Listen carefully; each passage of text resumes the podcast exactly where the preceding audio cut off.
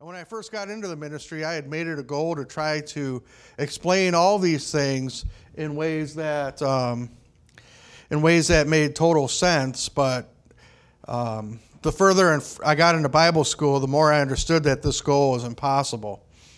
And what I found is that any attempt to fully explain an infinite God using finite human language is always going to fall short, especially when we speak of his triune nature as believed in the Bible. And what I had to do, and what really all of us have to do sooner or later, is embrace the concept of mystery. A mystery is a phenomenon or an occurrence that just can't be explained. Mystery is part of our faith, because think about this idea for a moment. If God were small enough for our minds to totally comprehend, then he couldn't be God. And so I've learned to be comfortable with mystery, and in many ways it gives me a sense of peace that I don't have to know everything, because I trust in a God that does know everything. And I, if I need to know it, he'll reveal it, and if I don't need to know it, then it's not important to me.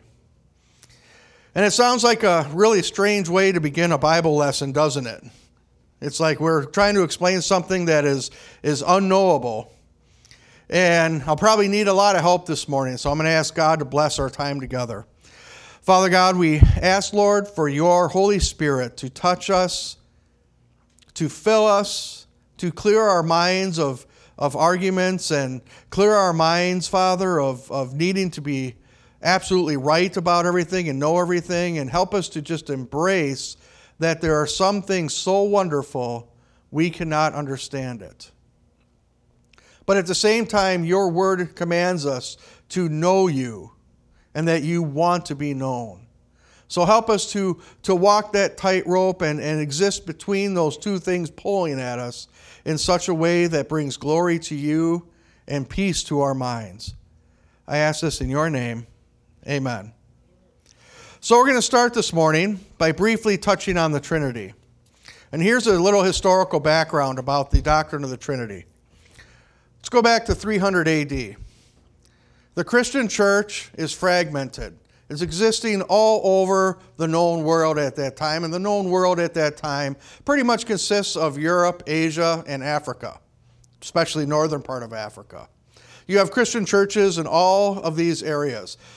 The church has been going under has been under intense persecution, especially up to about three twelve A D when the Emperor Diocletian is on the throne. And Diocletian made it his life's mission to wipe out the Christian church, destroy any writings about Christianity, and to stamp out this religion from the Roman Empire. Diocletian dies, Con- Constantine rises to power, and Um, stops all that persecution, and in, many people believe that he actually was converted and became a Christian. So prior to this, within this church, there was no agreed upon Bible yet, because the church leaders couldn't risk coming together. Um, there was no agreed upon central theology, and so all of this was kind of fragmented in and amongst the church. And these, these leaders within the church, people like Polycarp and Irenaeus and all of them, they would write instructional letters to the churches, but it wasn't the same as the entire church coming together and figuring out who they were and exactly what they, um, what they believed. So they had, under Constantine, the first major meeting of church leaders takes place in three twenty-five A D in Nicaea, which is a city in modern-day Turkey called İznik. This council was called specifically to address a, a belief held by the Eastern Orthodox Church at that time uh, called Arianism, one of the things we just heard about in that video, that held that Jesus was not eternal, but he was a created being. He was a man that essentially ascended into godhood. During this council, the doctrine was rejected, and the council created the Nicene Creed, which spelled out the nature of the triune God. In Lutheran confirmation classes, I was required to memorize this along with the Apostles' Creed. Don't worry, I won't quote it to you because it's quite long. In the video, they also mentioned the Nicene Creed. I'm going to focus just on the one part here. It talks about the Trinity. It says that Christians worship one God in Trinity, and Trinity in unity, neither confounding, which means confusing, neither confusing the persons nor dividing the essence. And we had that diagram up there just a moment ago that shows you exactly what they are talking about. And it looks very contradictory, but it explains exactly what we are talking about, that there are three different forms of the same God. That's even kind of a heresy to say that. But there are three different persons within the adorable Godhead. That's a better way of saying it. And they are separate, but they are also equal. And defined in the Bible as this, this idea of Trinity. Now, the criticism of this doctrine is that the word Trinity doesn't appear in the Bible. And while it is true that that word Trinity does not appear in the Bible, the concept is unmistakable, and the best, it's also the best way to understand the nature of the God we worship. And we and the Bible as it explains it throughout, um, throughout its entire text. And for years, I admit, I've tried to explain the Trinity to people, and when they they they ask for more and ask for more and ask for more, it almost always you will fall back into one of those heresies discussed in the video. And usually modelism is the one I fall back into, um, saying that God is three forms, or the Father, Son, and Holy Spirit are three forms of the same God. But I've just gotten to the point now where I just say, this is what it is, and I take the words of a very man, wise man named Forrest Gump, who said, that's all I'm going to say about that. Sometimes you just have to stop explaining and say, this is simply the truth. Do I understand it completely? Nope. But again, if God was small enough for my mind, he wouldn't be big enough to meet my needs. So we know from the last message in this series that God the Father is God, and we can all agree on this. This week we're going to briefly speak on the Holy Spirit being God, as the Holy Spirit gets his own message in a few weeks. So I'm just going to give you a couple of scriptural references about the triune God that might help you if a Jehovah's Witness or a Mormon shows up on your door, um, to be able to refute what they believe. Now, the doctrine of the Trinity is not something that was created actually by the Christian church. The doctrine of the Trinity starts in Genesis one, verse one. They already speak about God in the plural. And I'm going to read it and say the name of God as stated in the original text because it'll make it a little clearer. Genesis one one, in the beginning, Elohim created the heavens and the earth. The earth without, was without form and void, and darkness was over the face of the deep. And Rauch Elohim was hovering over the faces of the waters. Now that name Elohim for God is God in singular plurality. What that means is, it's not as contradictory as it, as it sounds, or to say that, but it means a singular God expressed in different forms. Now, before your brain starts going down into one of those wrong paths that we looked at, remember we're in the first verse of the Bible. And the concept of the Trinity gets more defined the further as we go. But we do see at least two parts of the same God here, because they talk about Rauch Elohim, which is the Spirit of God. So we see the Father and we see the Spirit, and we don't see the Son yet until we get to the um, until we get to the New Testament in Colossians one that says he, he is Jesus in this context. Jesus is the image of the invisible God, the firstborn over all creation. For by him, Jesus, all things were created in heaven and on earth, visible and invisible, whether thrones or dominions or rulers or authorities, all things were created through him and for him. It keeps going and it says, and he, Jesus, is before all things, and in him all things hold together. So you see all three members of the Trinity being talked about in the Bible as being all part of our creation.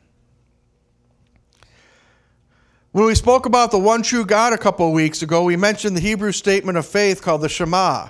And Deuteronomy six, verses four and five also speaks of the God in Trinity. If you look at it in English, it says, Hear, O Israel, the Lord your God, the Lord is one. If you say it in the Hebrew, it is Shema Israel, Yahweh Eloheinu, Yahweh Echad. Elohim there, again, plurality of the singular form of Hebrew, and Echad, meaning many as one. So they're saying Yahweh Echad, it means that there are many within that Godhead, but he is one God.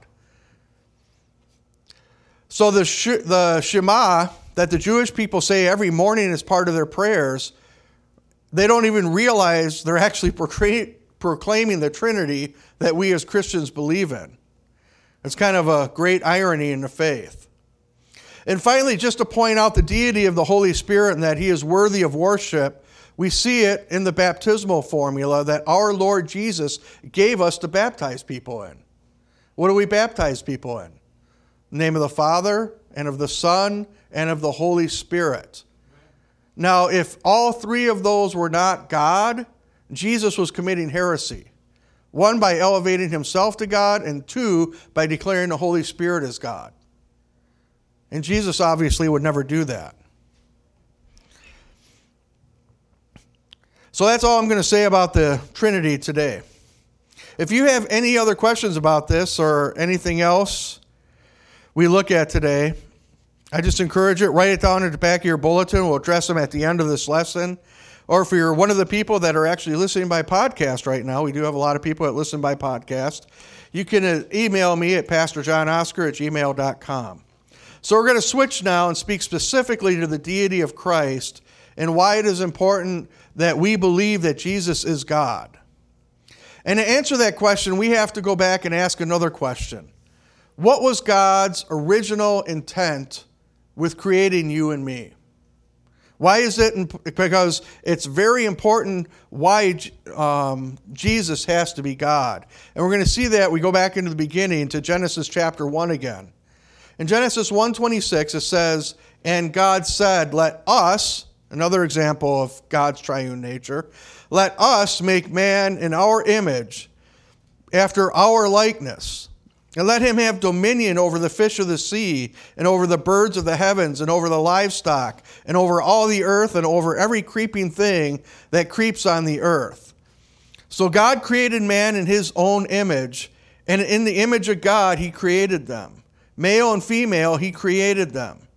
And God blessed them, and God said to them, "Be fruitful and multiply, and fill the earth and subdue it, and have dominion over the fish of the sea, and over the birds of the heavens, and over every living thing that moves on the earth." So God created the heavens and the earth, and then finally humanity, and then he turns it all over to Adam and Eve. In essence, God named them regents over his creation.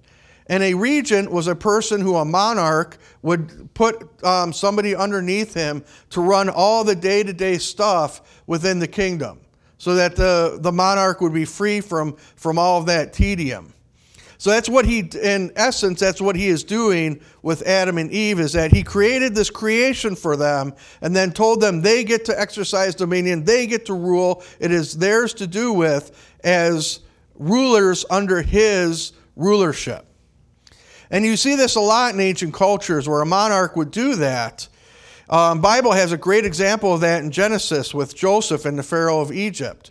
You remember Joseph interprets the Pharaoh's dream. Pharaoh has this, this dream where he sees several years of great abundance followed by seven years of famine that wipes out his country. And he's afraid, and, and he, he calls out for the wise man, and he says, "Who can interpret this dream?" And Joseph interprets this dream.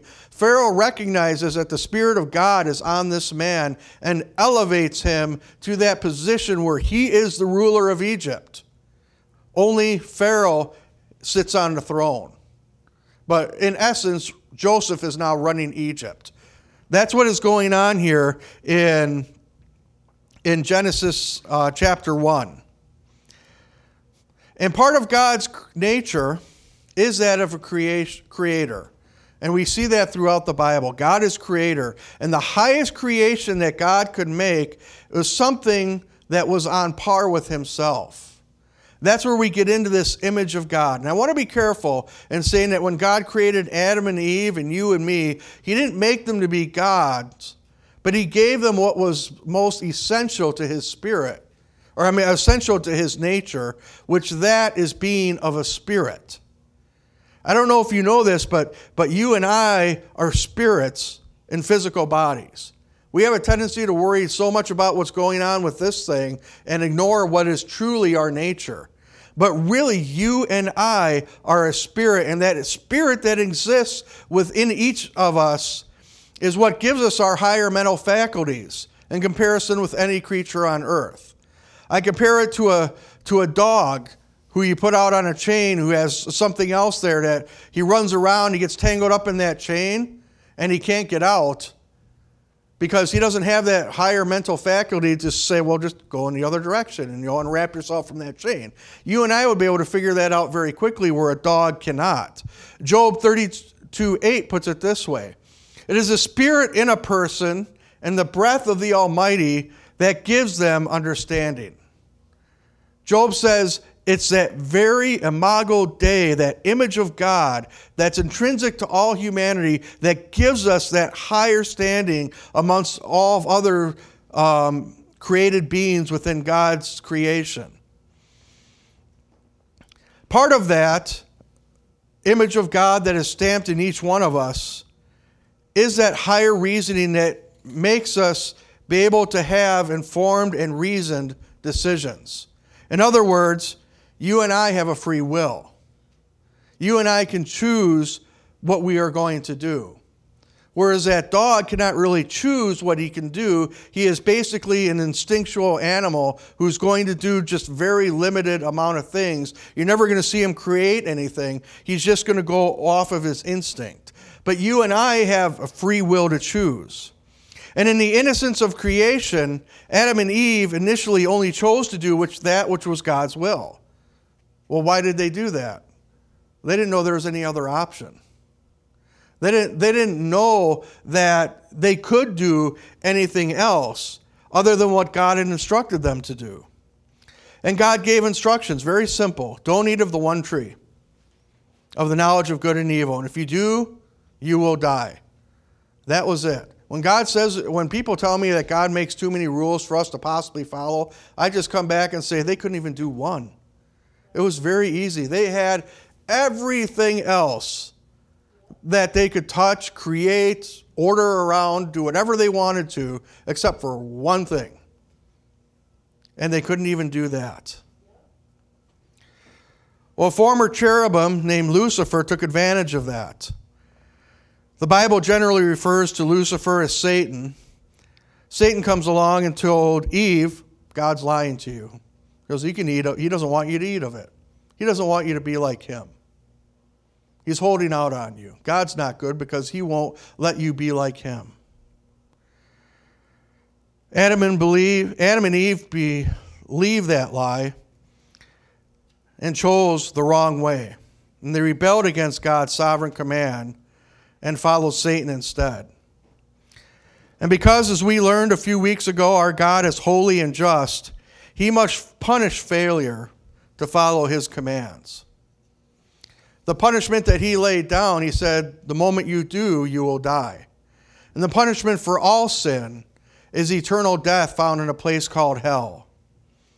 Hell is simply the absence of loving fellowship with your Creator God. Since part of the image of God that was placed in each one of us is to be completely dependent upon close and intimate relationship with Creator, we cannot exist apart from him.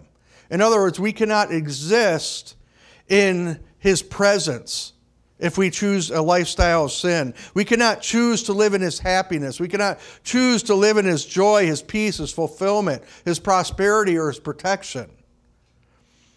We're intimately supposed to be connected with him. And in essence, the absence of that is all of what hell is and what all of hell will be for those who rebel against God. And when Adam and Eve, or God gave Adam and Eve dominion over the earth, he told them that if they step outside of their commands, they would die. He wasn't talking just about a physical death in so much as he was talking about that spiritual death. And the key to understanding how God relates to us at any point when you're looking at the Bible, or even how the plan of salvation works, is that when God is speaking to you, he's speaking to you as a spiritual being, not necessarily this being that exists in a body.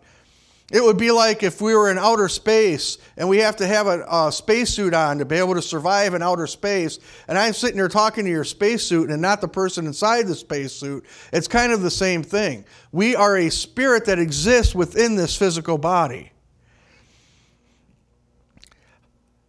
However, Adam and Eve's failure did not catch God by surprise.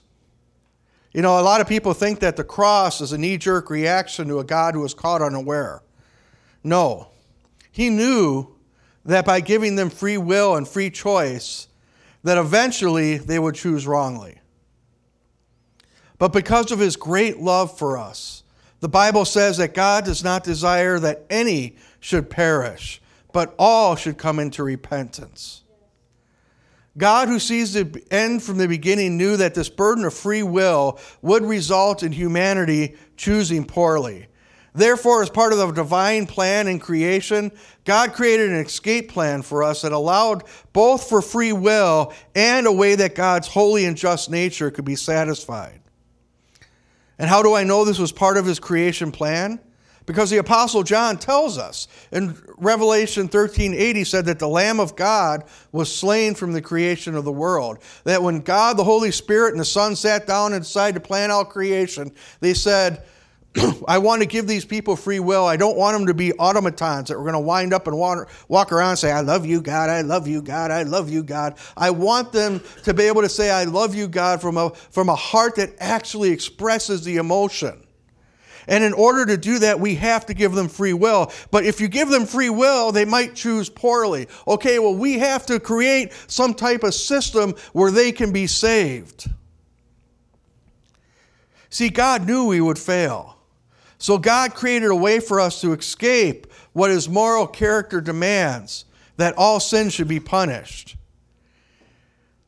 God, since there was only one punishment for sin, that, and that is eternal separation from God, God himself made the way. This is where Jesus comes in, the second person of the triune God. This is one of my greatest tripping points when I went through confirmation classes in the Lutheran Church. And it's not their fault. I honestly, I skipped most of my confirmation classes. And because of that, I did not understand why Jesus had to die on the cross. Because I didn't really understand God's holy nature and that he always requires justice for wrongdoing. And since God declared a divine edict that said that the soul that sins must die, and because of the limitations found in human and created beings, no human could ever satisfy that divine justice. No human could ever live a life that would totally and completely satisfy him in his holy character. Not only that, but no human could ever li- hope to live that perfect life and then take upon himself the sin of all other humans, because he is limited by himself being a created being. You needed an infinite God to take upon himself all that sin. You needed an infinite God to show the holiness of God being fulfilled. For a human being by himself or herself trying to do that would be like using a small wading pool to hold the water volume of Lake Michigan. It just simply could not happen. We're not constructed in such a way to hold that much water, just like you and I are not created with the ability to take upon ourselves all the sin of all the humanity.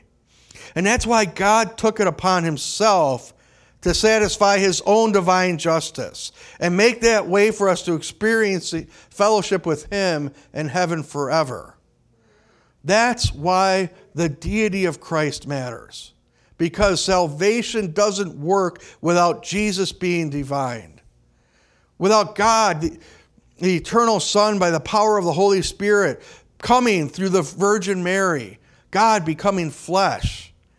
That's why Jesus being fully ag- identified with God, or I'm sorry, Jesus being God, fully identified with you and I. Because of his divine and boundless nature, he was able to bear the weight of all of our sin. And you see what happened when that sin fell upon him, when God's justice was being met out and being placed upon him. You see it in his fourth cry from the cross, when he said, "My God, My God, why have you forsaken me? Jesus was acting out the Old Testament. Under the law of Moses, they would take two animals. The first animal, the elders in the, of the community and the priests would lay their hands upon them and symbolically transfer the sin of the nation upon this, this animal. That animal would be slain on the altar as sacrifice, and so it would die, showing God's seriousness and how he deals with sin. The second animal, they would do the same thing, except this animal, they would drive into the desert. And they would all symbolically then turn their backs on that animal, saying that God is taking our sin away from us. Well, Jesus' cry on the cross here was God turning his back to his only son. And cry, and in response to that, Jesus, God the Son, experienced something he had never ever felt before. And that was the lack of the presence of the rest of the Trinity. And he cried out, why have you forsaken me? And when you look at all the ceremony and all the detail and all the sacrifices and rituals that take place in Exodus, Leviticus, Numbers, Deuteronomy, it was all to point to the cross. It was all fulfilled by Jesus. God the Son was taking upon himself the sin of the entire world and suffering the punishment that you and I deserve. That's why it matters that Jesus Christ is God, because only he could do that. Some believe that Jesus was the archangel Michael. If you believe that, you're dead in your sins, because Michael is an angel. Michael had no identification with humanity. Therefore, he could not die for our sins. If you try to relegate Jesus to just being a good man who said good things, you're dead in your sins. Because a good man would not repeatedly lie to the people by calling himself God and saying that he and the Father are one. If you try to say that Jesus was just a man who by living a good and moral life became God, and that you and I could follow the same path, then you've left the reservation of biblical Christianity, and you're dead in your sin. The deity of Jesus Christ is the sine qua non, or the absolute essential belief of Christianity, because without it, the rest of the biblical truth and the rest of the faith and the rest of the Bible falls apart. So I ask you this morning, do you believe in the correct Jesus?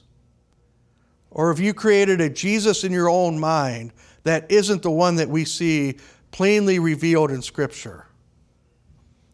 Jesus himself warned us that many would come in his name. Those people would lead people down wrong paths. And the reason we have this message this morning is to show you the right Jesus so that your faith and your eternal destiny is sure. Because if you believe in any one of those other Jesuses, your faith is of your own imagination.